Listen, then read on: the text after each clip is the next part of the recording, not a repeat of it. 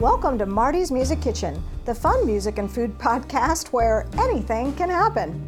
We're in the kitchen today with Mr. Pete Peterson, an outstanding orchestrator and Portland's go to studio man on saxophone and woodwinds. He's been featured with national touring bands, on film soundtracks, and is part of the Harry James Orchestra.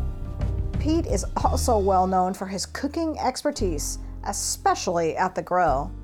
I was fortunate enough to get to tour with some bands that went all over the country. So every place I went, I would sample their barbecue and then I would, you know, oh wow, this is really good. And so I'd come back with ideas and I'd, you know, go out to my smoker and just experiment and practice and try to try to see what I could come up with. You know, barbecue is kind of the universal language of American cooking.